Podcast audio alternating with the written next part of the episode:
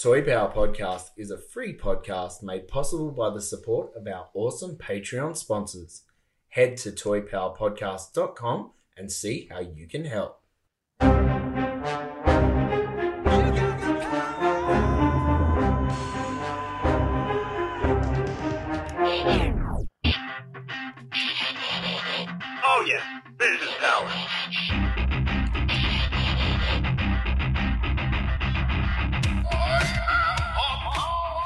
Hello and welcome to Toy Power, the podcast where we talk toys and everything pop culture, even box office bombs.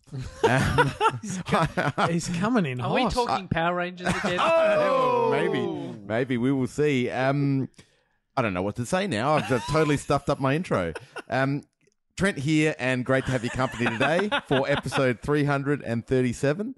Um, joining me today in the Toy Power studio, we've got Scotty, Hello there. Ben, G'day, g'day. Frank, Hello, hello. And today on the show, we're going to do a vintage toy line retrospective, Mm. as well as hot takes part two. It's like hot shots part two The was be- always the the, better part. one. Yep, yeah, was a, correct. was a good one. And maybe some shout outs at the end. How are you, gentlemen? Going well? Very well. Very, still recovering from uh, the other week with the uh, the Flipside Barcade and the Yeah. uh, Hack the Dino guys. I mean, uh, I, I think all our names changed on the night as well. Yep. You, you you're now Ponytail guy. Ponytail guy, long hair guy. Yeah, cool, Cool- Simpson cool- shirt yeah, guy. Yes. You'll take that. Honestly, I'm so glad I wore that. I, I bought it while I was in Queensland. I was like, it was an instant like, oh, that is the coolest shirt I've ever Yeah. seen. I'm gonna, w- I'm gonna buy that. I'm gonna wear it to Scott's uh, for the Halloween sort of Right. uh, Yeah, thing. yep, yep. And then it was too cold on that night. And I'm- Yeah. I felt really bummed because I'm like, oh, it was such a cool, you know, um, open Talking invitation. piece. Yeah, talking Yeah. piece and just, you know, entering into Halloween and things. I'm like, well, I need to save it for that right night when I'm going to see everyone again. And I thought, this is the night. The Hack the Dino Yep. live stream with everyone. And I walked in and like, oh, I like the shirt. Cool you know, shirt. people were saying, I almost bought that shirt. Where'd you get your shirt from? I felt like a mini celebrity. Like, Well, it was sort of, it was Kang from The Simpsons, Yeah. wasn't it? With the Maggie alien yes, as well. Yes. So, but black and Yeah. with all the greens and yeah, stuff. like a button-up shirt. button up, so, like uh, formal shirt. Yeah, yeah, Yeah. So trying to trying to enter that little, to not Bit of taking class. anything away from Davey. I was going going to say, is Yeah. competition. Uh, no, no, just trying to You, um, no, no, you dress a bit can't. nicer. So You can't uh, ever compete No, with uh, no, what Davey brings to the table. But very, it was a it was a great great night. yeah. yeah. Yeah. Um, burgers were fantastic. Oh, I, and I, then I engulfed mine. Like Yeah. I'm, Yeah. I'm so glad, uh, Frank. You said, "Oh, you need a side Pick a dip side. for it." Yeah, Uh, because um, the burger needed yeah a bit more filling. So Yeah. but no, Well, yeah, it was beautiful. I went for. I thought we might just nibble on some chicken wings, and I, I just like I'll just get thirty chicken wings for us to kind of like after the burgers Yeah, and yeah, sides. yeah. And gee, we barely put a dent in there, Yeah. did we? It's like- You sure you didn't order- order 30 chickens? Like, they were. They pretty much were. Yeah. The what were they? Drumsticks or something? Yeah. Boneless, but uh, geez. Very sticky. I, I was. Um. I I couldn't even have my last beer. I was so full. I was literally. I just had no more room in my stomach after that chicken debacle. Um. But no, very good. Thanks Ben for putting and the Hack the Dino crew, Floppy and Anto and Braden, to all the the guys at Hack the Dino for putting on a, a wonderful show. We enjoyed it and loved loved teaming up. It's always always a lot of fun. All right, should we get into one of these? We haven't done one for a while. Done I'm, one I'm feeling nostalgic. I had to dig out the sound and put it on the soundboard because it wasn't even on there. That's how long we we since it's been we've done this. So All here right. we go. Vintage Toy Line retrospective. You've gotta come back with me. Where doesn't get those wonderful toys. Now you're an action figure. You're mocking me, aren't you? And today, the toy line is from the 1995 box office bomb that was Waterworld, where it had a line. It had a toy line. Only only one wave, right? As you would expect. Is that from, a pun? Because it's a wave. Yeah, well, uh, you should hear some of the puns I've executed tonight. Um, but I I was a big Kevin Costner fan Mm. growing up in my childhood. I went and saw Dances with Wolves at the Yep. cinema. I That was remember seeing that. fantastic. Yeah, really, great really movie. great Yep. film. Followed by Robin Hood, Prince of Thieves. That was the Mhm. big Yep. one. And he was he was a big no, in the nineties. the leading A-list Costner, actor. Yeah, he was yes. like pretty much up there, wasn't yeah, he? yep. And and I think he might have even got a little bit too big for his own, you know, bit kind of good intentions. Because I, I, I hear he was like a lot of hard work on this, and part of the reason the budget blew out on this film because I think he had to get catamaran to Yep. his private He- he island would- every day. Yeah, because there's obviously a lot of filming out in the middle of the ocean. Yeah. and yeah, he didn't want to stay on a rig, an oil rig or wherever they were camped out at, and had to go get sent back every day because he was a, a little Hollywood star. For, for for decades, this was the most expensive film ever made. Yeah. Uh, and not just because of Kevin Costner's sort of salary, uh, because the big catamaran, the the base sunk. Right? Oh, the atoll. The, the, The- yeah, the so atoll. that, That's that right. sunk, and then they had to basically Rebuild it. rebuild it and make sure it was stable and floating again. Yep. So all that money they sunk into the uh, initial one, they had to then reinvest, and uh, it just the budget blew out, and then it wasn't. It was a bit of a Mad Max on- on water, Yeah. and it That's just true. wasn't received at the box office. I don't think um, could not come near the uh, payback Yes. that they uh, invested into this film. My uh, my story of going to see this in the cinema, and I feel like I've told this on the show before, but it was a long time ago. We talked about Waterworld. Uh, I went was in Melbourne with my my Spanish grandma, and she wanted you know day out with you know however what year did this come out? 95. 95. So I would have been, you know, somewhere around that 14, 15 year, years old. And so she's, oh, let's go to the cinemas. And that was the big movie. Yep. Just me and her in the cinema, to be fair. Oh, wow. literally no one else there. so Right. we sat right at the Okay. back and and she fell asleep because she did the old lady thing. and She's just snoring away. Like I moved an extra seat away because I'm like, I can't hear what's going on. And then I was like, I'm just going to move back because I don't think I'm really missing much. And she she woke up as the you know as the opening or the ending credits were coming up, and she goes. Oh, oh, that was a good movie, wasn't it? I'm like, well, you clearly fell asleep. Yeah, didn't yeah, you? Like- So, so before we get What? into this toilet, let's Yes. go around the room. What do we rate this out of 19? Given the fact we Oh, the probably haven't seen it, Oh, the it's- film itself, I haven't, Haven't seen it seen since it for- '95. de- de- Well- a decade or so. Look, I, I remember being hyped for Yeah. this film. Yeah. This is back in the day where you'd watch, you know, morning television and they do like a full documentary on it and Yep. you just get the hype. Entertainment Yep. Tonight. Yeah, because it, yeah. it was a big deal, right? Because it was a big budget blockbuster film. Mm. And when you think about it, uh, you know, building building a like, it is crazy to think these days that you're going to build an entire floating atoll set out on the ocean. It's going to get destroyed by a massive storm, Yeah, right? yeah, like yeah. all Yep. practical. Mm. And and I love that about this film. That Yep. trimaran is an actual kind of catamaran, Yep, yep. and they had a lot of trouble. you can actually urinate it and turn it into water. But just that, you know, today it's it would be unheard of Mm. to try and shoot something Oh, the way they- they've shot this. they- Because you've got, why would you? You mean They you do it in that big, um, Yeah. you know, Do it in the void. The void, yeah, yeah, that's yeah, right. yeah. You won't even need any water. Yeah, You know yeah. that sort of thing. yeah, thing. they're actually Yeah. standing in a little like paddle pool, and everything else around them is CG. Yeah. Like- And so I, I love that about this film. It's from that era. It's from that to me that movie magic Yeah, time where they had to really really do it. And I, I like I say, I love Kevin Costner, and I'm a I'm a sucker for post apocalyptic style of films.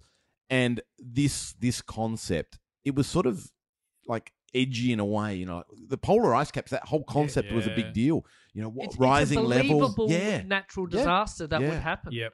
Um, so I loved it, and I think that that first action sequence is a really, really Yeah. cool sequence. I think the fact he's almost a bit of an anti-hero as Yeah. well. Mhm. Yeah. The fact that you know he's the the mutant, mutant. and they don't like him, and they're trying to you know. I, I I like a lot of aspects of this film. Look, I, I see its flaws and I see its problems, but I'd probably give this a solid fifteen out of nineteen. Like I I I enjoy it for what it is. It was one of the very first Blu-rays I ever bought. Right. So okay. Wow. yeah, There it's you got go. it's got a it's Yeah. got a lot of nostalgia, and I know it's not the greatest film, but No. I've got this connection Yeah. to it. Yeah. Mm. Scotty, when was the last time you probably saw this film? Give me a minute. I'm just going to check how many beers uh, Trent's had to give that a 15 out of 19. yeah. Wow. 15 is very high. What did you give Street Fighter again? Three. yeah, interesting. That's kind of from that whole same movie magic era, isn't it? oh look, I, I don't. I all I- pro- practical. production values you can't compare those two, and even acting quality. It's got Jeanne Tripplehorn. It's got Dennis Hopper. Dennis Hopper is Dennis amazing, Hopper, and as good as Raul Julia was in Street Fighter. Dennis Hopper is a, is an absolute A grade actor. Yep. You know, he's he's top of his. And I think Costner does a, a, a fine job for the character portrayal he needs to do. Scotty. I reckon I've seen the film once. I can only recall yeah. having seen it Yeah, once. Um, and I did. I actually sat and watched it all the way through without sort of mobile phone distraction and, and all that sort of stuff. And it was enjoyable for, for what it was at the time, but it wasn't. It didn't take my breath away. No. It didn't, didn't didn't make me. It wasn't like Star Wars when Yeah. I saw that for the first Yeah. time. Um, I have actually seen this, believe it or not, when I went to Universal Studios. Yeah. Uh, that's the the yeah. attractions So- that they had yeah, there. yeah, Yes, yeah. yeah, yeah. Um, Yep. And Joe and I, when we went and saw this, we got in very early, just after the the last act had finished. So we got to see them sort of tidying up and packing up and that Yeah. sort of stuff. And we noticed a huge spray of water in a certain section of the um of Don't of the, sit of the there. amphitheater. exactly right. Don't sit there. So we sort of took our seats, and over the next half hour, Yeah. everyone else moves in and they take their seats, and everyone else is getting the same idea that there's a certain area. Why is this section all is- wet? Correct. That's exactly right. As the whole thing fills up, these are the only seats that are left over, and you just you know what's going to happen. And and and as the whole stage show is going on, there's explosions and stunts. Then the boats come out, the jet skis. They've got the come jet out. skis, don't they? Yeah. That's right. And these guys in this, it, it is actually a large water area that they're Mm. working in. But the stunts that they Yeah. do In on these that jet limited skis, space, they're yeah. doing flips, they're doing 180s, they're doing jumps. Water is just Yeah. flooding out of this tank, and it is just saturating the people in these first four or five rows. Yeah. And then water cannons get involved, and they're getting sprayed onto everybody in the audience. So that was wonderful. That was really, really great experience.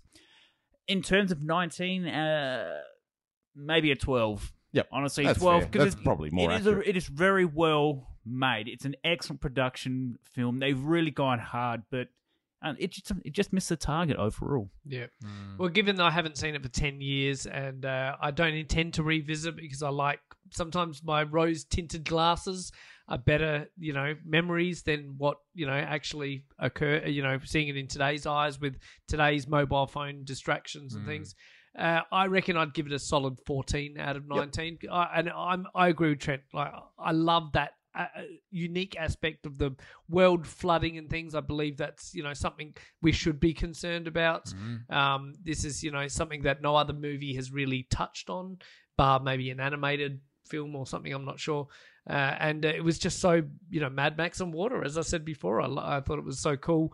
Um, yeah, I you know, given the fact I haven't seen it for so long, I think it'd be you know a really cool film to show the um Ollie or someone you know Yep. the DVD crew to uh, really pick it apart and um, yeah. So yeah, Yeah, uh, I mean, I'm I'm gonna have to sort of go middle of the road and say eleven because I I don't have any uh, awful memories of it, but it, we're literally talking 1995, so coming up on on 20 years ago. I don't have much memory of that. No, 30 years ago. Almost 30. Jesus.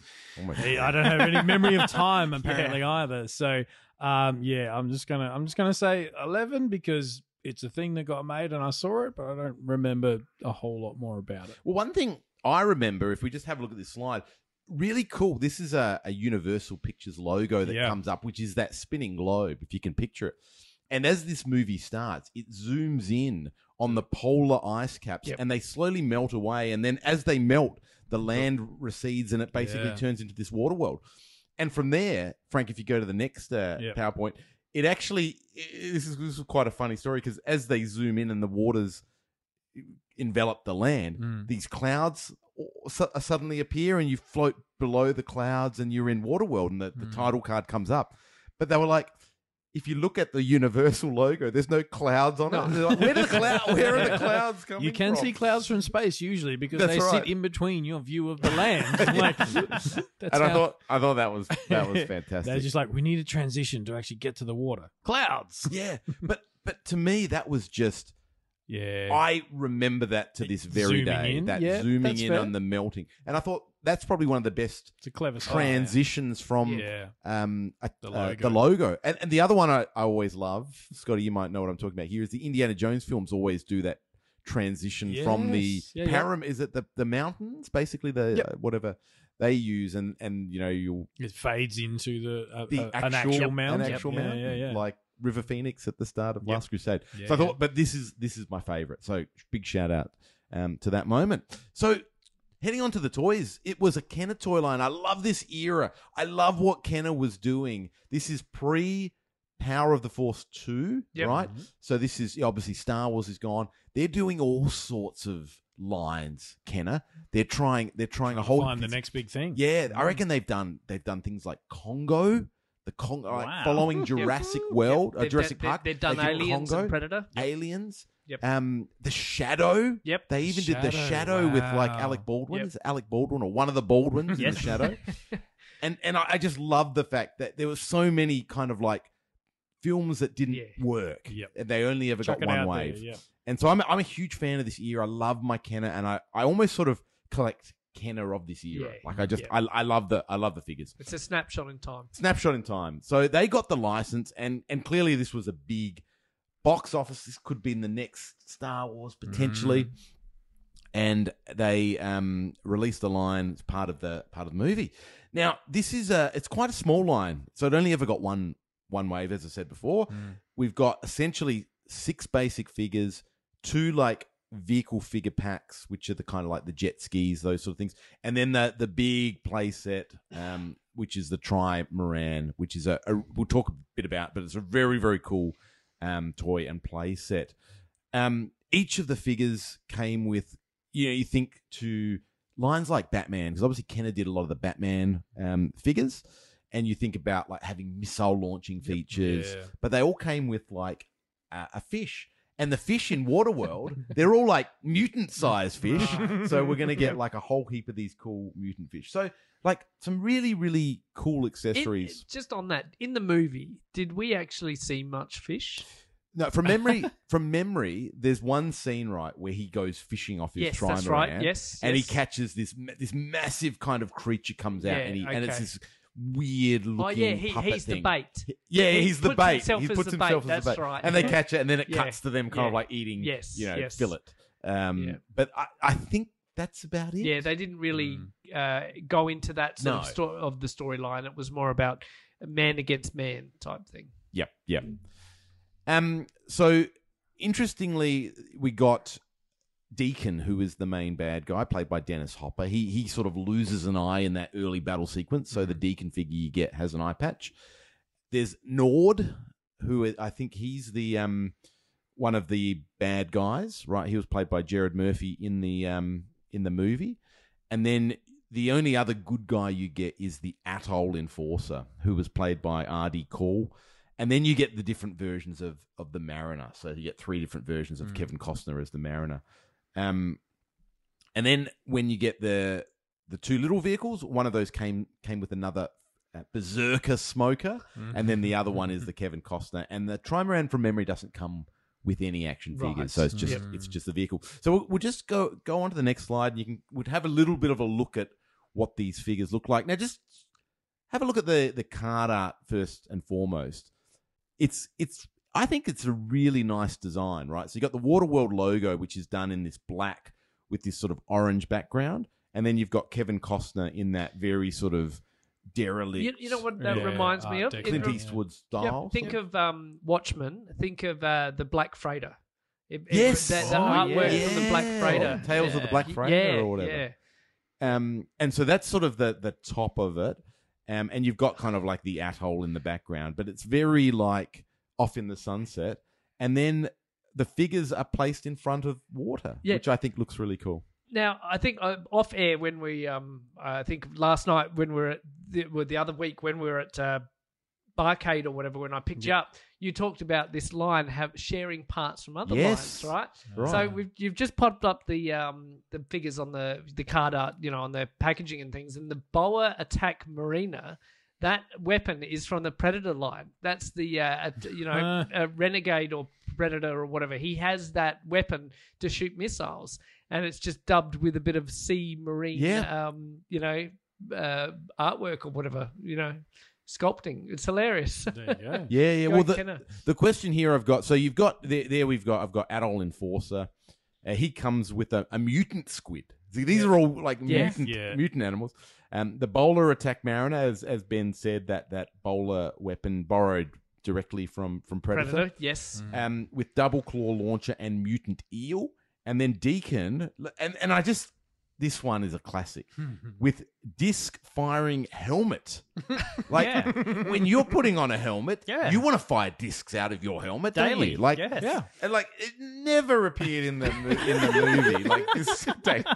but can anyone tell me where that accessory comes from? Because they borrowed it from Mm. another. It feels Action like figure. Batman. Like it feels like Yeah. something you, could, you could, with Batman and all his gadgets, he could get away with that. All right, flick That's to the. guess. Is Flick that, to a, the is that a next- Two Face, maybe a coin firing operation? Ooh. I'm thinking, I like- yeah, I yeah. like not your a bad thinking. theory.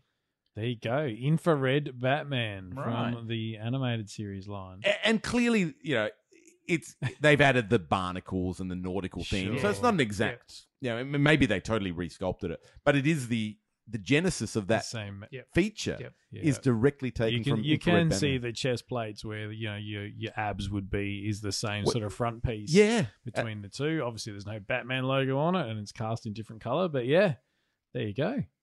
It's it's brilliant. I, I love that reuse. Like I think it's it's fantastic. And there might be some some more as we go through. I just you talk about inspiration going back to these sea creatures, how they're all cast in a single colored translucent stuff. The 2003 turtles, when they did a series of you know undersea figures, I'm like, well, they're turtles, of course they can swim undersea. But anyway, Yeah. put them in big diving suits. They all came with. I've, I've got in my like tub of accessories. I've got like a, tra- a purple translucent shark. One come with an octopus. One and it's. I saw those and went, oh wow, that's almost identical, with like stylings of, of Yep. what they did. Like you have to wonder if someone at Playmates wasn't a fan of uh, of Waterworld at the time. Yeah, So, yeah, it, it, it- and like for a, for a toy line that's pretty obscure and not very collectible, mm. they're not a bad toy. Like when you think about it, Yeah. like the, the sort of effort that's gone into the accessories, missile firing, um, color palette that they've chosen, even the likeness. I mean, it, you you can tell that there's a Kevin Costner resemblance for Yeah. '95. Like it's not splitting image by any means, but it's that sort of caricature. Oh, and Ben's just passed me the Predator. Scavage. Scavage, Oh, Scavage okay, Predator, the and there it is, same. Yep. same same launcher. Yeah, but Um, with the bu- the Waterworld one has more barnacles. Yeah, and they've on they've it, so- obviously like re-sculpted over the Yeah. top of it Yeah. um, with those barnacles, so that's fantastic. And then moving on, there's the Hydro Stinger Mariner, Power Bo- Bow Mariner, and I know Davey. I think um, often la- like when he sees my Waterworld collection, he Yeah. looks at Power Bow and he's like, "What a waste of space!" Like there's Kevin Costner packaged on one side, and then like three of these missiles just kind of like taking up the lion's share of the Yep. room. It, it's it's like really they, they've crammed a lot into these bubbles. Um, so Powerbow Mariner, Because how how what sort of scale are these figures? they're they're like Four and a uh, half, four and a five half, yeah, Yeah, you- you'd- okay. kind of like a Batman figure. If you think Right. Batman, pretty Kinda much they're, they're yep. the same era as. Um, I think Batman and Robin. I think, or, Mhm. or Batman Forever. They're of that kind of era. okay. Um, so very, very similar. They'd fit in quite well with any of those sort of lines. Um, and then Nord, he's one of the um, smokers, I believe, and he comes with one of the coolest mutant crab accessories. Like he's, it's like a, a crab that would just bite your neck, Yeah. and uh, your Look- head would come off. Look at that bazooka. Yep. That's And- classic. He, he's Kenner. got. He's genuinely has an extra claw hanging out of his butt. Doesn't Yeah, he? he does. It's what happens when you mutate. It's No something has to rules. mutate. Just pinch it off, mate. there it is. for the kids listening at home. Don't don't try that. Um, and and then we head into the the vehicle pack. So there were these two vehicle packs. And interestingly, what I love about these is they packaged them on the blister card. Yeah. So it's Yeah, they, they right. the way they did it was and and the if you think about kind of like that Batman Forever line, they were putting some pretty significant even like the Batman Returns line with your favorite Ben, the um the Aqua The Batman aqua, yep, yep. It's They- all a bis- blister. all in a Yeah. blister and Yeah, some pretty right. some pretty significant Yep. vehicles in there. These are probably a little bit bigger than than the Batman accessories. They're they're probably a bit longer than a figure. The Smoker comes with his Thunder Ski, um, and Wave Ripper you get um for the uh, Kevin Costner figure. So, So, just on the smoker, aside from the color palette that they've used, it's more bright colors and things. I think that's pretty accurate. Yep. From my memory from the film. Yep. You could easily army build that and uh, look pretty cool. And I respect where respect's due. They've actually got a photorealistic uh, action of the figure going through the waves Yep. with their you know 1995 CGI technology. Yep. and um, I think that's really cool. Like, and it looks like it's got you know missile firing action. He's got room for his um, you know orange gun, his uh, you know Tommy gun or whatever Mm. the hell that is. Uh, yeah, I, I think it's pretty cool. The, the, the base of that, this is Kenner, right? It's Kenner. Yep. Is that not like from Piranha from Mask? I reckon it is. Do you know what I mean? I feel like that's a reuse.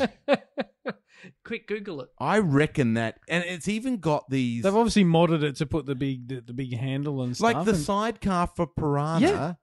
It Oh, does. yeah. It does. It, Wow. that is a brilliant call out, uh, Frank. A- And it's got these um like blade fins that look like they Yeah, pop out, pop at out the, the back, side, yep. Which um that that is incredible. Yeah, that Right, may yeah. Oh, look, we it? just, we've just got some images here on the phone, and it looks a bit more sleek the the Piranha, but yeah, the, The color colours- schemes, The colour the color scheme, schemes yeah. are not too not too far away. That's uh, that's incredible. and then uh, moving on to the the piece de la resistance, I think you'd say from the trimaran, and and I've got a, a shot there just of the actual trimaran from the film, and we'll take a look at the toy in a minute. But if you think about it, it's got the hull down the middle, and then two kind of catamaran um, features off to each side. Um, and then there's some rigging, which is like a net that kind of Yes. Joins where- it all together. yeah, you join and stand. Um, so the toy, right? Let's let's just go through some of these features because I I think this is pretty cool, right? I think you you even if you don't like the movie and even if you don't like the line, you've got to go, hey, well That's done, Kenner. But yeah, Yeah. putting out a really nice toy. So it's got a extending mast. So I think the way the mast works is basically extends midway up. You can kind of mm-hmm. move that that mast up. 21 inches tall, right? Complete with a sail. And the the sail, this is a bit I love, right? Like the sail can fold up and the boom, which is the bit that comes, you know, off the main mast, out, horizontally out, that can actually go down into the hull. So you can Oh, fold it away Get it out the way. get it Yep. out the way, right? I reckon that's just brilliant, brilliant engineering. It's got the the spinning power blades, right, which Mm-hmm. which rotate. They're sitting on the mast. Three different multi-position gunner turrets. I think two of them include these spear launching, so Yep. they're like rocket launchers, and then one other just kind of like play accessory. It is almost twenty inches long. It's got the actual netting feature. You've got like a, a kind of Errol Flynn style of um, swing down feature. Oh, you can yeah, attach yeah. him to the mask, and there's a little Drop down. cable, yep. and he's got his little um, peeing into his lemon plant. Nice. No, no, it's a standing drinks it, control. he? He does. He turns it into yeah, yeah, into into drink, and then water, yeah. pours a little bit on his what lemon plant Yeah. or whatever it is. Yeah. Um, and and the standing control unit at the back. So let's let's take a look. Now this was the um the box that it comes in. Again, that kind of really nice paint style of Yes. the of the toy, yeah, which I think artwork, is yeah. a really really beautiful um uh, box design. And there it is um, with all the different different features. And I reckon my favorite feature of this thing, you can see release sail and boom from decking. Like I think that is just absolutely uh, a brilliant feature. And and look at look, the detail on the.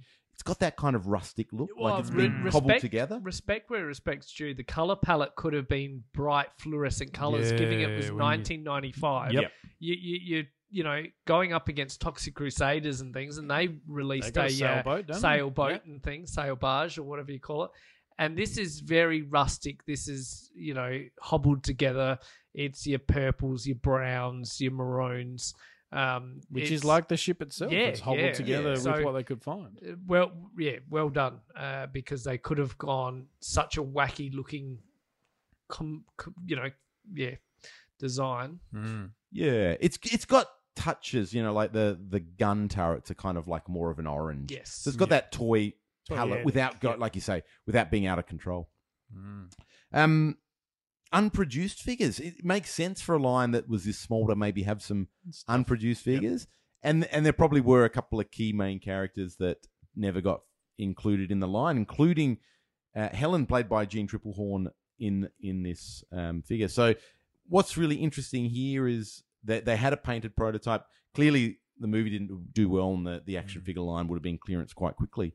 But it almost looks like they've used some sort of like Star Wars blaster Um, Yeah, to go to does, go with her, it? I don't know. Just go, I couldn't pick it as an actual blaster, but Hmm. it's very much got that flavor. And I don't remember. Did she use something like that in the film? I don't remember, but I thought that's a, a, a really nice. She certainly didn't look like that in the film, facial wise. No. There Um, wasn't real uh, face technology back in 1995, so It's like but, yeah. someone carved a potato or something like that. yeah, that one's not the, the greatest likeness.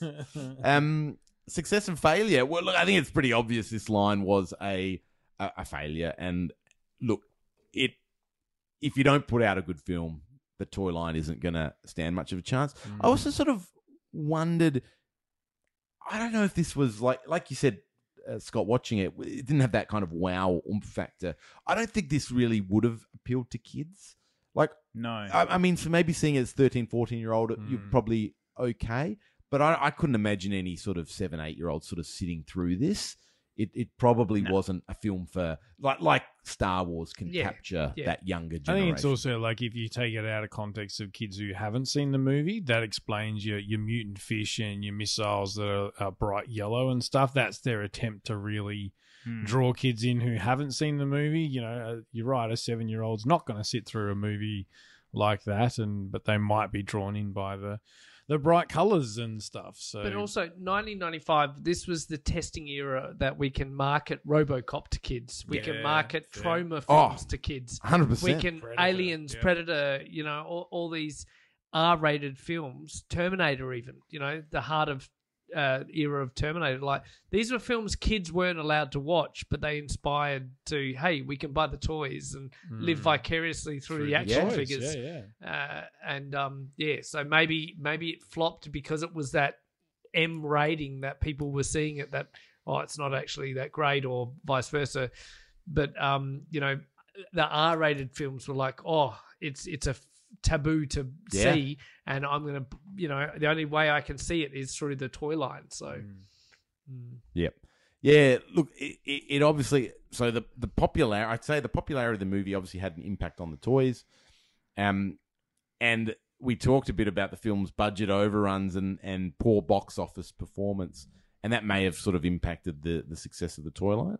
Um, we talked about that the floating atoll that that sunk, um, and but they, they there is a bit of a cult following for this now. Like I think it, it has kind of a bit like maybe like the Master of the Universe film. It sort of sits in that that cult.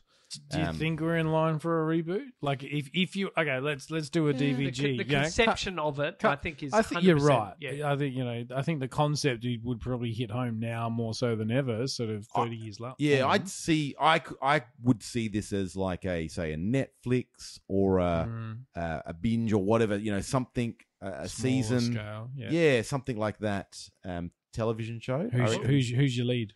Who's doing a Costner?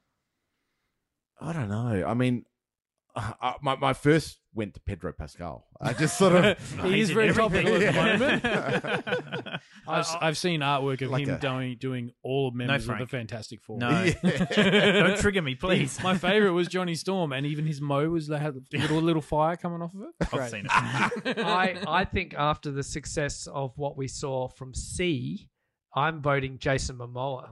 Okay. Yeah, yeah, that would work. He, yeah, he'd Yeah, be good in a post-apocalyptic type. Yeah, Yeah. absolutely. I say it's Waterworld 30 years on. Kevin Costner comes back as a mariner. Oh, you could do that. Yeah, you could yeah. do that. Hey, yeah. Um, what was this up against in '95? I think that's, That's- a really it's a interesting. factor, isn't it? yeah, it's an interesting um thing to consider.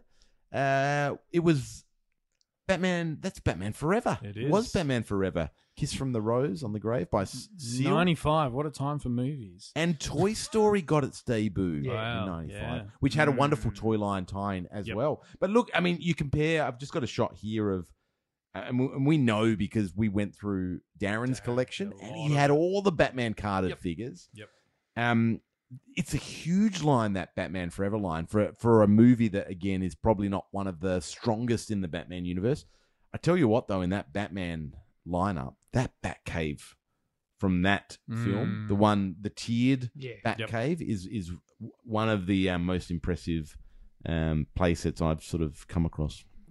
So, other other things, other things that were released.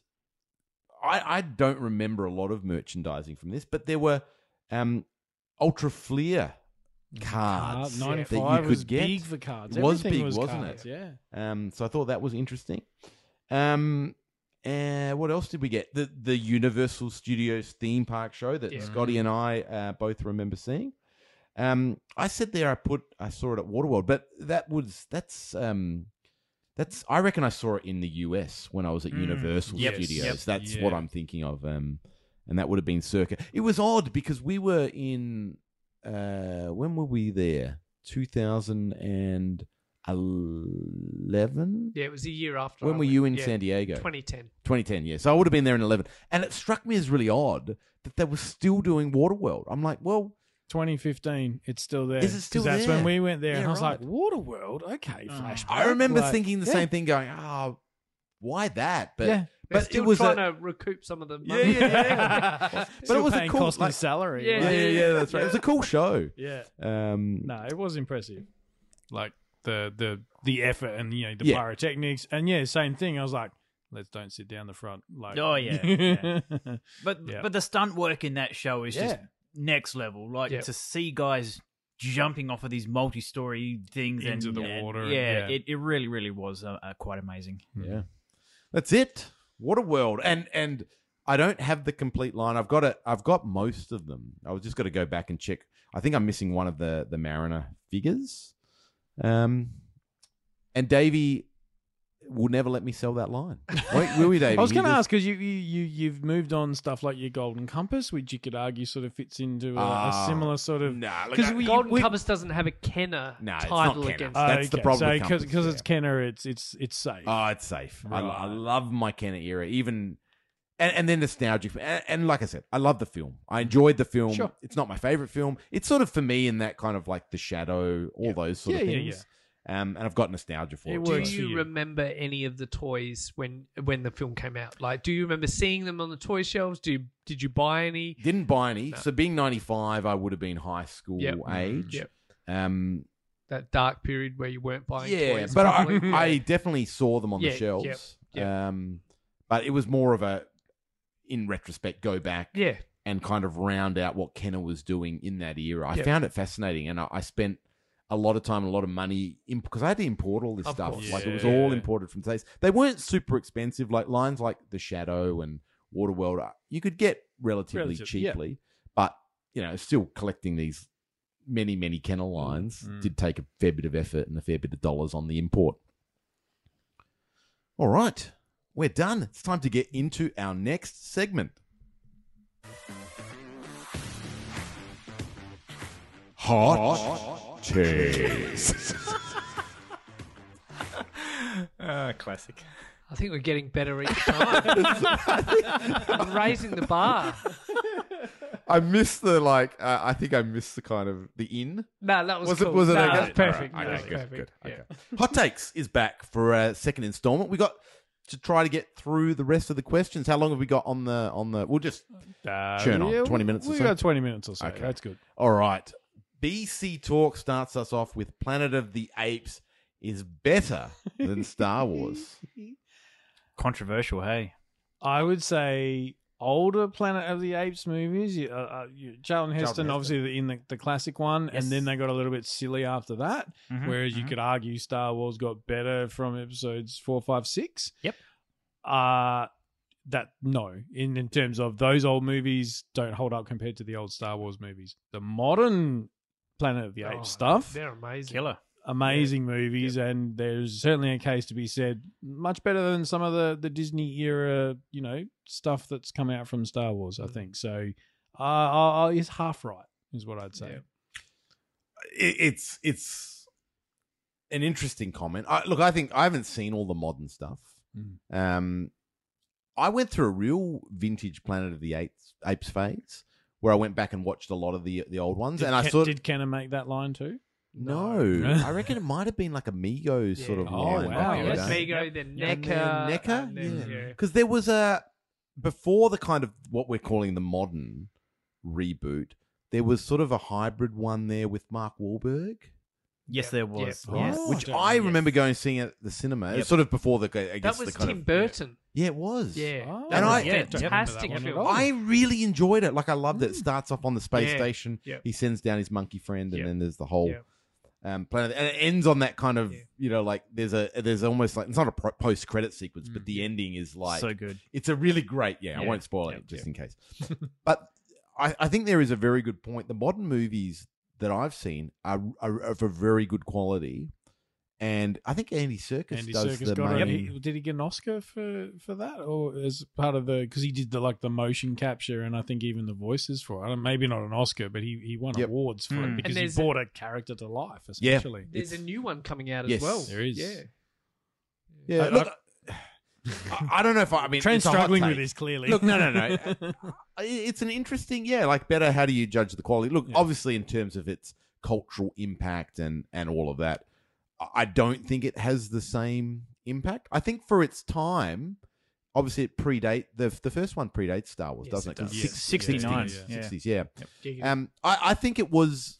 It, it had a it had a cultural impact. I think, and it was a big Yeah. sort of sci-fi. yeah. impact. And that matte- matte ending, painting, that yeah, that- ending has been like you know echoed and parodied in, in lots of things ever since. Yeah. Done Dirty Apes. Mm. But Yeah. I just I don't think you can compare it to I don't. I don't think spear. I think it's it's it's a tech thing. Spears and, Yeah. and, and guns just pales in comparison to blasters and, and lightsabers. Yeah, and I'm really like. and I'll I'll rewatch Star Wars, Empire, Jedi, you know, multiple times. Whereas I've got no real need to go back and watch that original Planet of the Apes. Mm, Like yeah. I just wouldn't put it on the same quantity. Yep. Um, I, would be curious to hear what uh, you know Ollie Ollie Danger's got to say if he Mm. goes back and revisits that. There you go. Mm. Well, in my in my household, I I definitely remember going to the you know buying VHS and things, and my three pack of Aliens back when it was just three pack, you know, Yep. Alien one, two, and three. Uh, it was sitting right next to the five pack of Planet of the Apes, like in three in the form of three VHSs, and um, I never bought uh, Planet of the Apes. I did rent them and watch them and thought they were pretty amazing. And then when DVD came around, I was pretty quick to buy them the box sets. So Yep. I've got the box set of um, Planet of the Apes, and I freaking love them. I love the new ones. I love. I definitely um, have a high appreciation for the Tim Burton one. And just um, to cap this all off, uh, my kids have watched all the original 70s, 60s, whatever, Planet of the Apes. They have not watched all the original Star Wars. There you go. Wow, Yeah, okay. there you Yeah, go. something in PC that. Talks got it. It's got something there. Scotty, you want to take us through this next one? Have has said there should be more animated shows and movies with new characters and stories for the Star Wars universe. The Skywalker solo era should end. Uh, yeah, that's just that. That's probably what the discussion that's happening in the Disney uh, boardroom right now because they're probably a little bit, you know, Yep. lost on what they're doing. I think the Filoni verse is the new Yes. hotness when it comes to Star Wars. There's gonna be some sort of movie that ties in all his, you know, Yeah. Mando and Ahsoka and planning all that. that. sort of Yeah. stuff. That that's a thing. Um, yeah, but uh, it's hard. I, I in the same way that you know franchises that have been around for as long as Star Wars almost feel compelled to hark back or at least reference the old stuff because the the 30 40 year old fans are the ones who are going to you know write nasty comments on the internet and start flipping tables if you don't mention my favorite th- x character from from 30 years ago so it's a Uh, hard it's a hard line to walk I I get it, but from a pure storytelling point of view, it's got to be let let the baggage go. Right, Yep. the, just Yes. just play in a new sandbox using the things we love about Star Wars. Right, that's fighter planes, it's force powers, Mm. it's lightsabers, it's interesting character dynamics, beautiful designs. Chuck that in, do it. I'm a huge advocate for Knights of the Old Republic.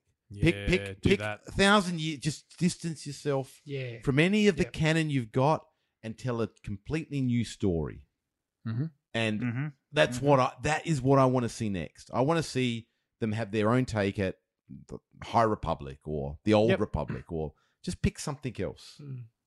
I'm a huge fan of the Star Wars Vision series. The little what are they 10 15 minutes Yes. uh, Yep. arcs and things some of them go nowhere some of them you know start middle end within 15 minutes some of them leave you on cliff uh, you know and things i love them because they and i love the different animation as well that that you know everything from yeah. almost claymation to basic animation to CGI to um, you know hand drawn everything, and that was very refreshing to see some of those story arcs and things. Some of the you know the the Siths and the or the the characters that are very peaceful and natural and then all of a sudden something's happening and they have to they're part of the bigger world because someone is up and an up and coming jedi or whatever um so I, I'm a big fan of them, and I think that's where Hav is drawing from. You Yep. know those Mhm. those uh, uh, and they they don't break any of the movies. You can never see them, and you, you're none the wiser, or you can see them and be like, wow, there are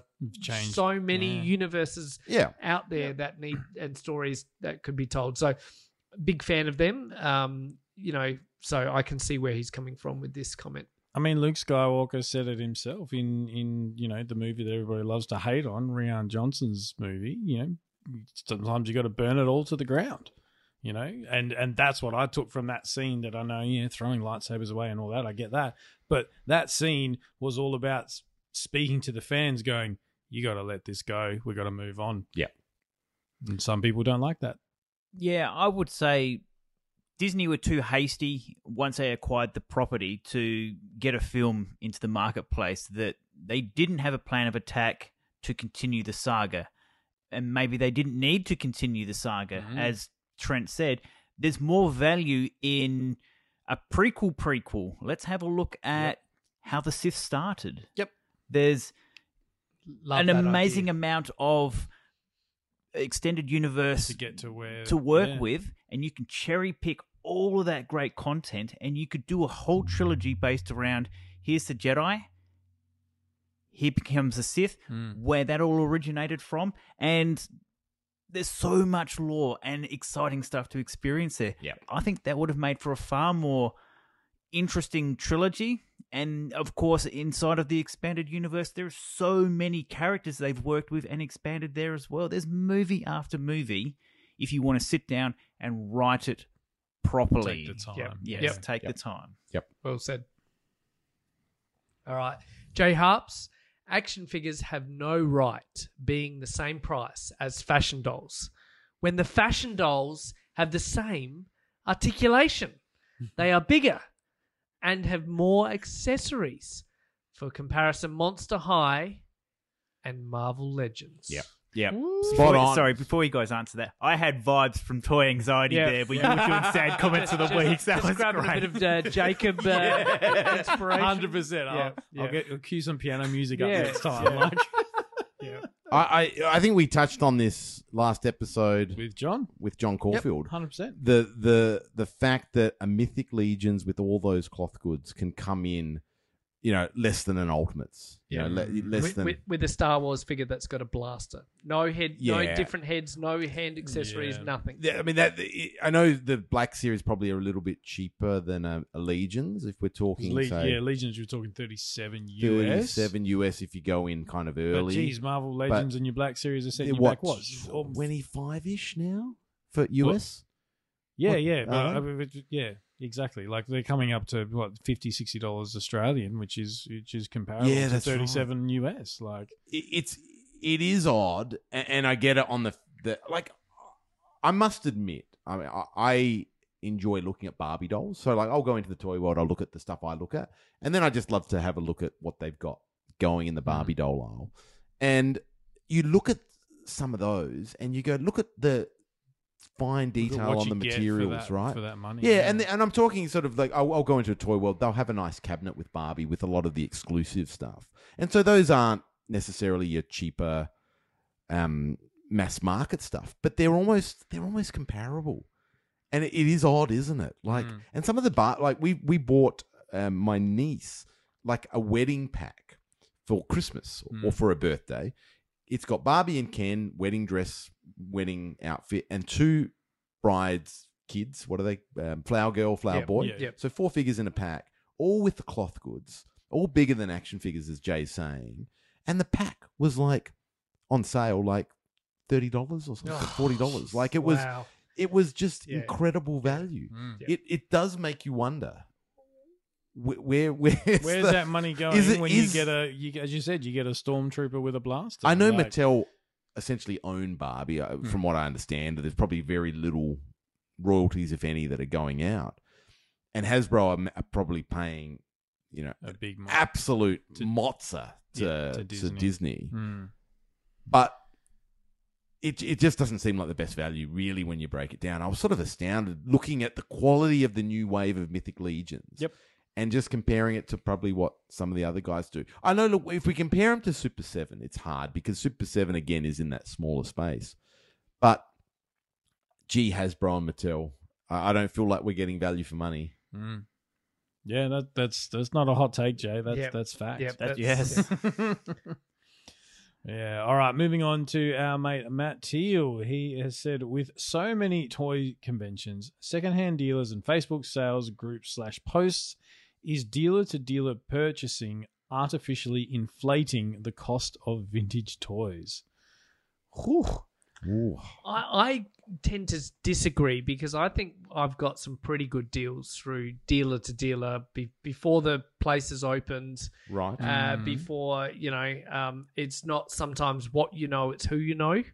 Uh, Yeah, but I think what he's saying is that if you were the sort, and I'm not accusing you of this, but if you were the sort of dealer who you've gone around to Brett's before Oh. doors have opened, Right. He's going, I'll buy that, and yeah, oh, you, you're my mate, you can have it at a discount price, and, and, then, I put it on my table. you put it on your. Right. ta- I mean, dare I bring up the old skull tank scenario?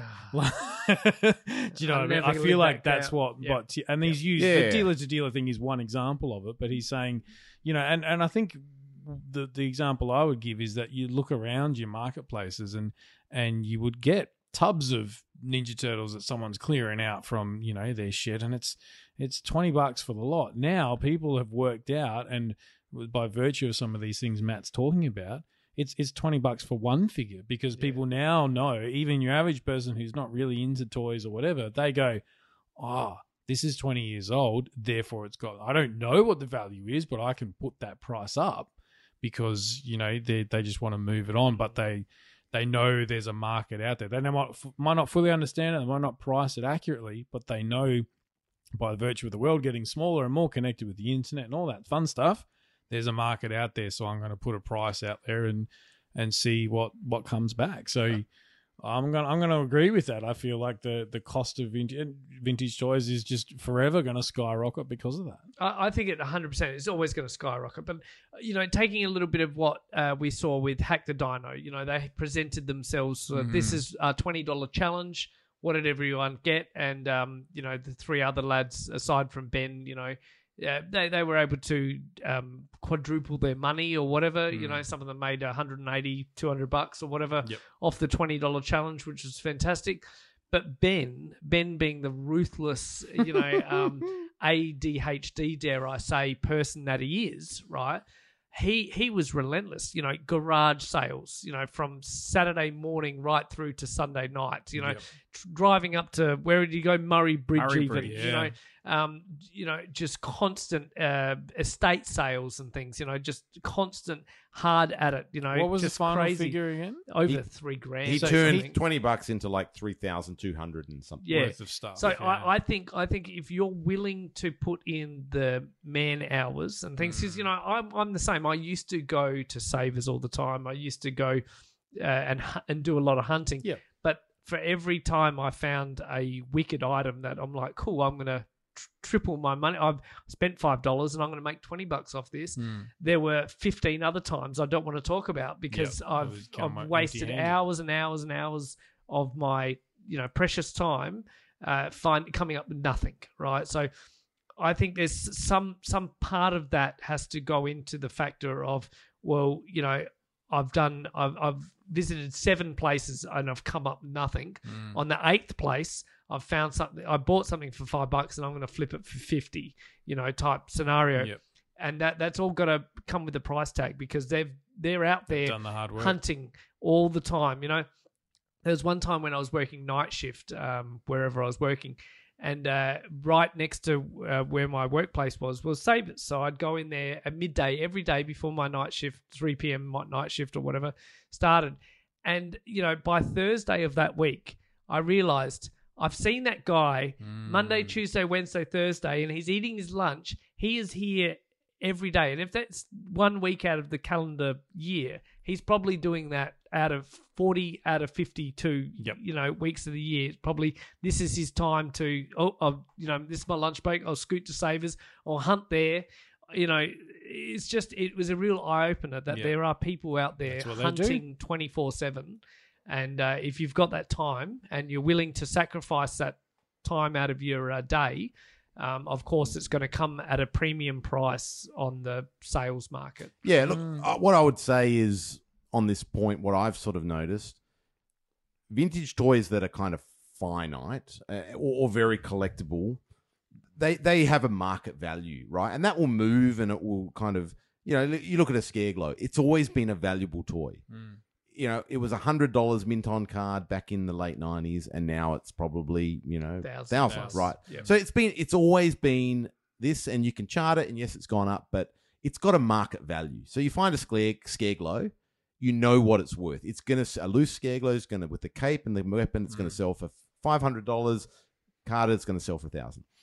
Now, if you're in the game, right? So, and, and there's no disrespect to people that are in the game. So this could be a, a hunter, you know, going around in their lunch break, picking up stuff and selling it on marketplace. Or this could be, you know, a, a mum and pop uh, style of secondhand toy store, secondhand dealer. If you're a bigger dealer and you've got a presence in your marketplace, you are gonna attract estate Mm. sales. You're going to attract people wanting just to clear their collection in one fell swoop. Yep.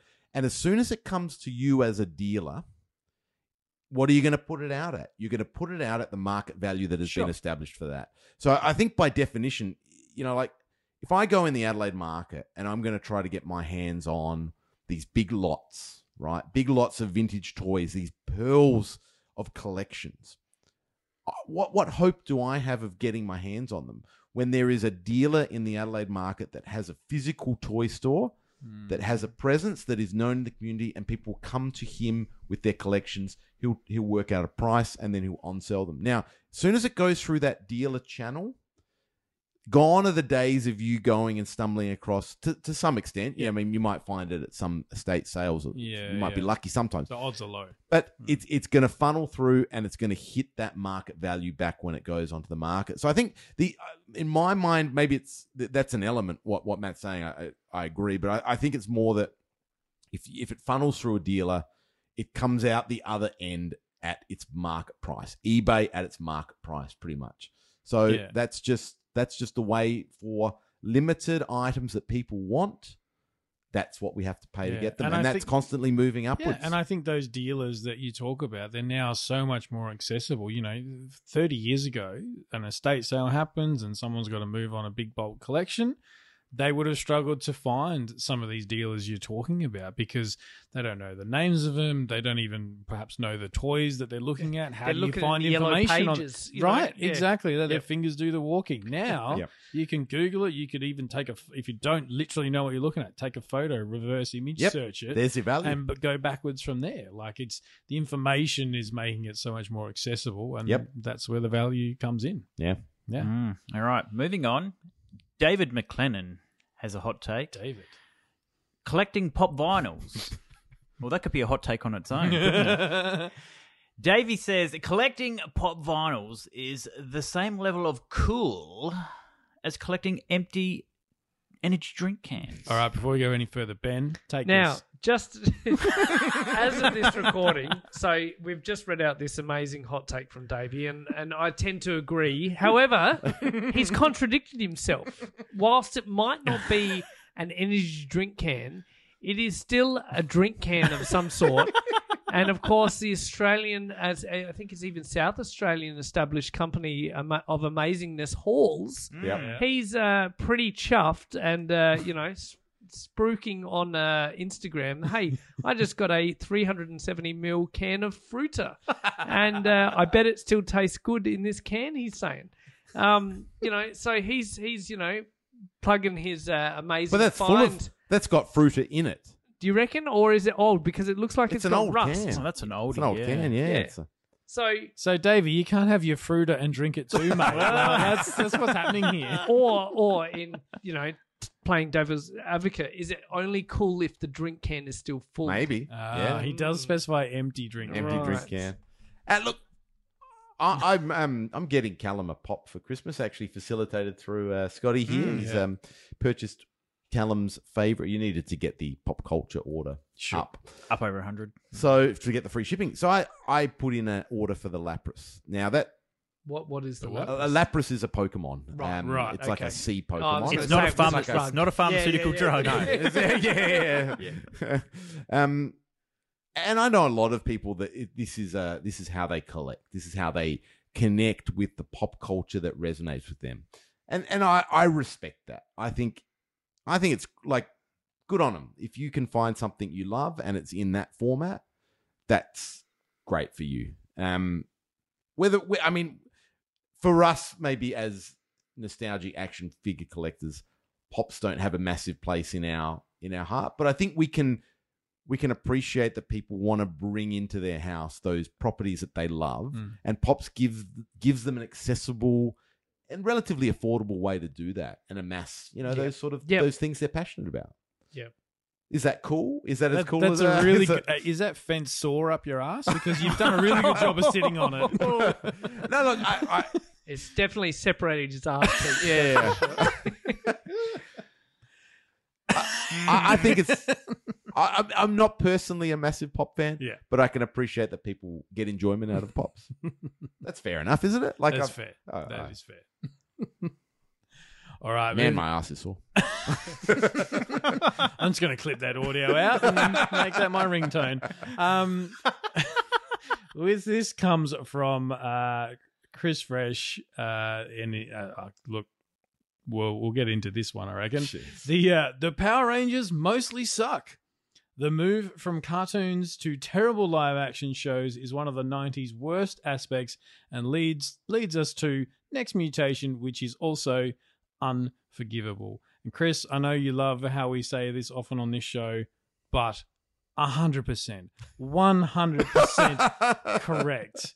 I I don't know if I've told this story on this show before, but I back in the days of forums and people arguing which is better and rah rah, Turtles versus Power Rangers, and people wrote in these massive essays and oh the turtles have got terrible hygiene because they live in the sewer and all this sorts of stuff and and the one that got sort of the most votes was like well, the turtles are named after painters and then Power Rangers are named after colors. What do painters do with colors? They wipe the canvas with them. Yeah. End of story. Nice. Mic drop. I was like, thank you. Uh, no, yeah, and having heard, of course, Geek Dudes and Davey's uh, review of Power Rangers, yeah, I, I kind of figured, like they did, that Dave would be the defender, much like our crossover with um, uh, Street Fighter movie. Uh, even Davey had to concede that the Power Rangers was terrible. Um, Still a great listen though. Oh, their soundtrack The- the- was. the- That's probably it's. it's no, so, no, the the episode is still. A, Oh, the episode. a- Yeah, yeah, a- yeah. a loud- Yeah. yeah. No, look, I yeah, I moving into live action, and the, he's he's one hundred percent right when he brings up next mutation. They saw the success of the Power Rangers, thought we can do that. No, you can't. And They didn't have the backing of Jim Henson's uh, Oh, creature design. And It tells costumes it's and so hard to do on Yeah. a TV budget. Yep. And and Power Rangers really only made it work because they spent the cheaper half of the budget Mm. on the American kind of college, you know, Well, high school fif- scene. Fifty percent of it was, was already just, filmed. It was already Yeah, filmed. Just, right. just It's bought- super and that was the expensive Yeah. stuff. Yep. It was all the action stuff. Yep. Yep. Uh, look, I, I think I'm not a, a massive Power Rangers fan uh, because of my age. Mm. You know, I didn't grow up with it, so. But I, I, I do like the toys. I like the designs. I've got a lot of the the Ultimates, Yep. Power Rangers Ultimates. I've got a lot of the Lightning collection because I, I think they look great. Hmm. I think the designs are nice, and I think the figures are cool, and I love the toys. Could I sit down and watch, you know, 80 episodes of the the show now as an No. adult? No. If I'd grown up with it, I'd have probably the same nostalgic connection I have to the Turtles. Hmm. Could I sit down and watch 80 episodes of Fred Wolf now? Probably no. and, and I love that property. Um, so look, I, I think that show probably was okay if you grew up in the right, if you watched it. Oh, look, honestly, If I, you I think watched you it said as a, a seven or eight year old, I think that you, you could enjoy it. Uh, but ag- I think Next Mutation suffered. E- even if you w- watched it as a seven or eight year old and you think Power Rangers is amazing, even in today's back at uh, you know age, you're like, ugh, rose tinted glasses. yeah, I today you watch could, it. today Yeah. you couldn't with Yep. the the way that technology Yep. has gone. I Yep. think. Yep. I think it would and very it's interesting now when you've got stuff like Avatar: The Last Airbender coming back as a live action series after a live action movie bombed some years earlier.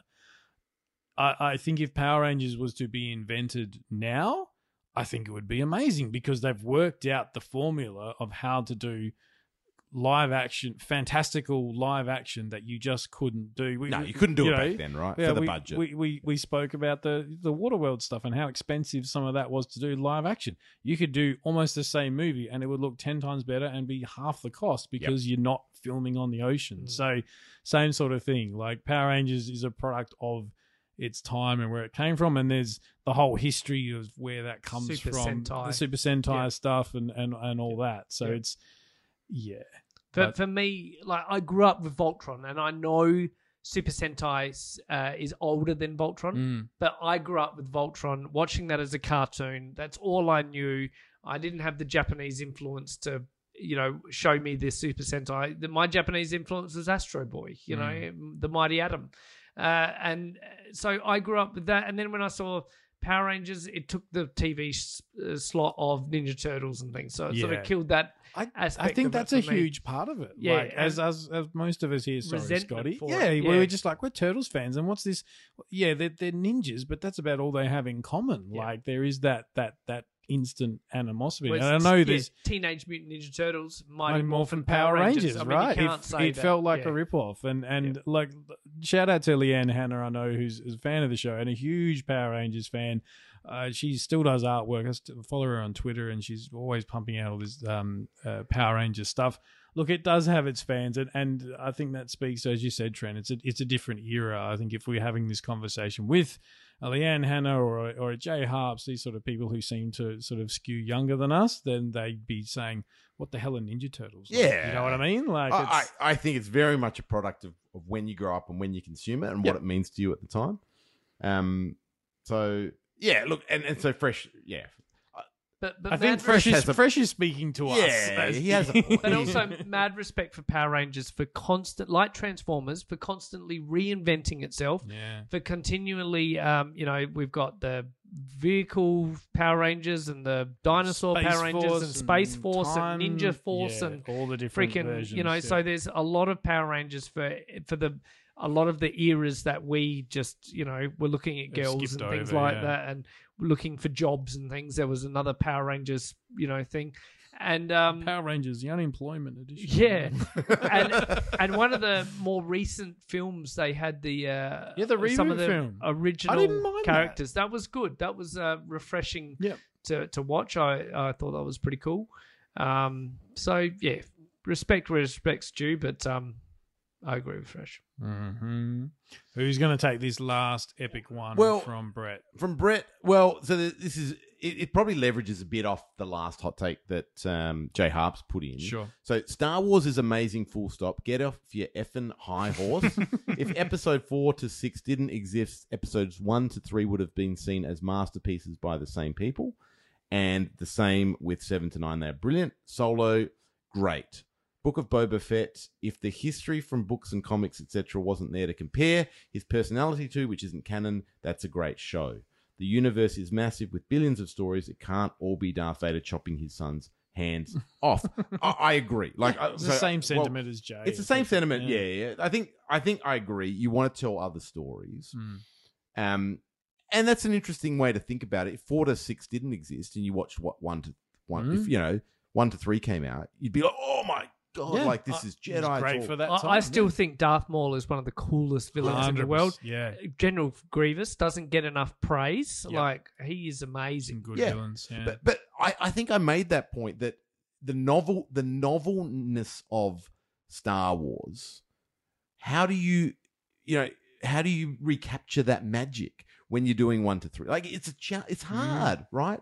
It's hard with any sequel. So I think that that's that sort of comment is is right. I think if you did that with most sort of amazing properties and you took out the first one, you still say, well, the second one is there. I still stand by. I, I went back and listened to that podcast. I still stand by. I think there are some quality issues, and there's some there's some storytelling issues with the way Yeah. some of that works.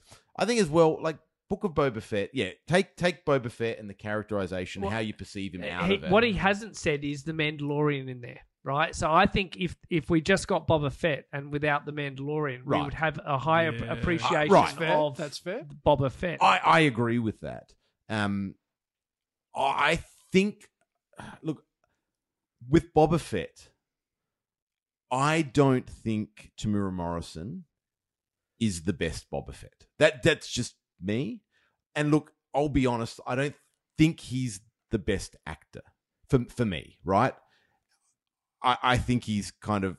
There are some amazing actors. You look at someone like a Pedro Pascal, and you look at some, and I think Star Wars has cast some some you know not not the best or maybe the direction hasn't got the best performances out of these characters so that that for me and maybe that's being australian when i see an australian yeah yeah like well, even like joel edgerton he might do a great job as owen lars Yeah. but he, I, I know him from like Water Rats or something, you know. Like, so I just look at that and I go, "Why have you got like an Aussie in a Star is Wars Jake the universe?" Muss wearing a, yeah, a that's like stormtrooper once outfit, once the right? warrior, you know, like Yeah. great in that, and maybe did a good role in that.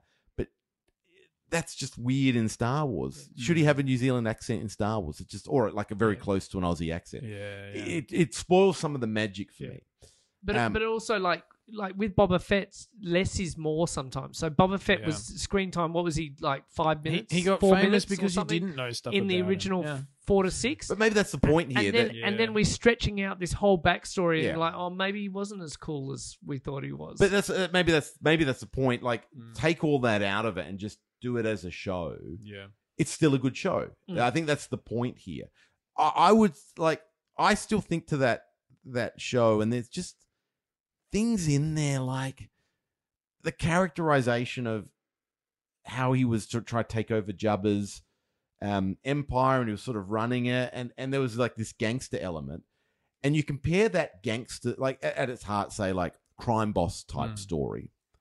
You compare the level of depth of of that, you know, running an empire and the sorts of issues come up with, and you compare it to something like The Sopranos or The Godfather or any of those brilliant gangster kind of Mm. and they're these deep, rich, and they're, they're jostling for power. This was just like to me written superficially, right? Like a gangster story in a in a Star Wars universe.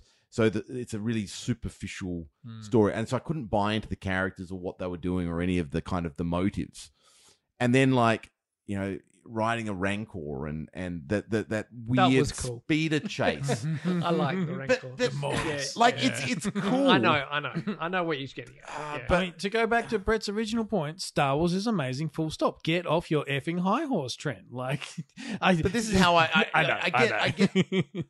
I get it, and it can sound like you know I don't like toxic fan Okay, base yeah. and all that. And I but think that's what the first part of that is aimed at, right? It's just saying, just enjoy it. And if you don't like it, fine. Don't need to ruin it for other people just because you like four, five, and six, Sure. and don't like one, two, and three. Shut up. Like, Mm. don't, don't. but at the same on it for time, no reason. like I, I pay my money to Disney Plus, Hmm. right? I'm a subscriber. I consume the content. I don't think I should just have to be be happy with things that are not of the quality they should be. Yeah. I, I think I can, as a consumer who pays for this product, I can sort of say, look, I, I paid for Disney Plus. Hmm. I, I, I think maybe you could have done a bit better with this if you'd, you know, maybe spent a bit more time on coming up with like a, a coherent Yep. story across. And I think, I episodes. think it's, yeah. and, and I, I would be very diplomatic about it. I'm, I'm Yeah, not going to. I I, don't want to shit on it. That's the difference. Is, is you've got these people who love to hate and, and Yeah. write the nasty But comments. And if you've got yeah. critiques on it, that's fine. That's your right as a consumer, as a paying, you know, you're allowed to critique on it. I, I don't think that, as much as I made that sort of Yeah, joke, yeah. that that bit is not aimed at people like you. That that one is for the, you know, the as you said, the toxic Star Wars fan base that's unfortunately become known for is just saying, just everybody chill. Yeah, and look, and, and I have at at all levels enjoy at some level enjoyed every Star Wars content they've put out. There's been bits that I've just gone, wow, you know, Yeah. that's. Like you've gone, he's riding a Rancor. Visually, how cool, you know. Um, so every, I think everything they've put out has those moments, and I've loved stuff that other people haven't really loved. Like Mm. I loved Ahsoka, and then I heard other reactions where people go, wasn't for me. It felt like yeah. it was generic or all these sorts of things, and and that's I'm I'm fine. They Mm. they can enjoy that how they enjoyed it, and I can just love it and go. This was my perfect story, and I- and happy to pay Disney Plus my my 120 bucks to to get that. Yep. More than happy. and then see what else comes out Yeah. next, and we'll have this discussion all over again. But I agree that last point. It can't all be Darth Vader chopping his son's head off. Yeah. It shouldn't be all about that. You Tell the tell the stories. Yep. Agreed. That's it. Done. Oh, we've got um quickly. What's the next slide? Sorry, I, Oh, saw that. are we doing- was- are we we, we might, might skip that, Yeah, yeah. but I we do have some shout outs. Do we have a shout out? Did you want to do a shout out, Did I? Casey? who? Were we going to do a Casey shout out, or we can leave that maybe to the next one? Oh, uh, While you're thinking of that, I just do want to do a quick shout out to Matt Teal for passing on a Glenn Puck special case that fits the uh, the superpowers figures. So Ben delivered that to me tonight, courtesy of Matt. Thank you very much, Matt. I'm gonna go through and uh, and find see if I can find something. Yeah, I'm I'll be the third person to see if I can find something to fit that. But um, superpowers should do nicely. Yeah, so uh, a longtime fan of ours, uh, Casey uh, Hancock. He is uh, he's actually one of the, the the few crossover people I encounter in both my shows, both this and the Hammer Barn Hammer Barn, Project. He follows us on that and contacts us with Bluey related stuff as well. But he said he was re- recently listening to Toy Power three three five and talking about how we reduce space on our shelves, or as opposed to just filling them up for, or sorry, reduced the items on our shelves rather than just filling them up for the sake of, of filling them up. And he basically tells a story of how he ended up giving about a quarter of his collection to a friend because they had kids and they just they needed stuff. You know, they're in the Philippines, so he had to ship it over there. Um, he's really tried to you know narrow down his collection and has now um, gone down the path of the Hot Wheels. And he goes, look, it's just so easy to pick up. You know, there's two dollars, whatever. You don't have to have a a super investment. There's no lore or character type stuff to to really get into.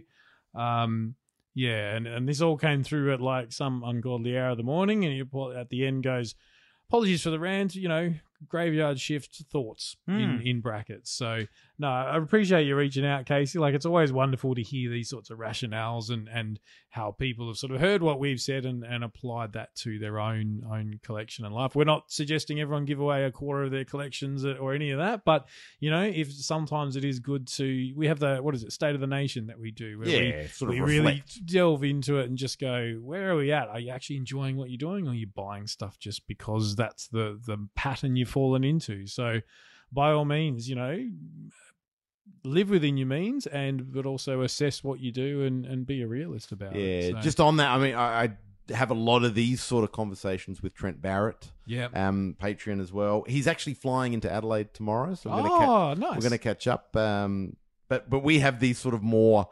philosophical style of Yep. questions, and he's always saying you got to write a book about your you know your collecting journey and how sort of how it's impacted kind of your everyday life Yep. as well. Um, and I think that's just a really interesting thing to kind of always reflect on. Um, so yeah, always happy to take thoughts on that. Very That's good. it. Thank you, gentlemen, and thanks everyone for submitting those hot takes. Um, Yeah. Always interesting, like always good to get those thoughts. I know I feel like some of them were there to stir the pot a little bit. I, I think the previous weeks was about turtle stuff was uh, very Yeah. very pointed, but yeah, I think it was, but that's always good and It's good fun. Yeah, we love it. Thank you, everyone, for tuning in to another episode of Toy Power. And to all our patrons, thank you for your ongoing support and chatter on the Discord. We hope you stay safe, take care of one another, and we will see you around the toy aisles. And until next time, good journey! You can find the Toy Power team at all the usual online places. Facebook.com slash Toy Power Podcast, at Toy Power Podcast on both Twitter and Instagram, or have your say and email us toypowerpodcast at gmail.com. Subscribe to the show on both iTunes and Stitcher, and please leave us a review. Otherwise, we just assume we're awesome. Ha ha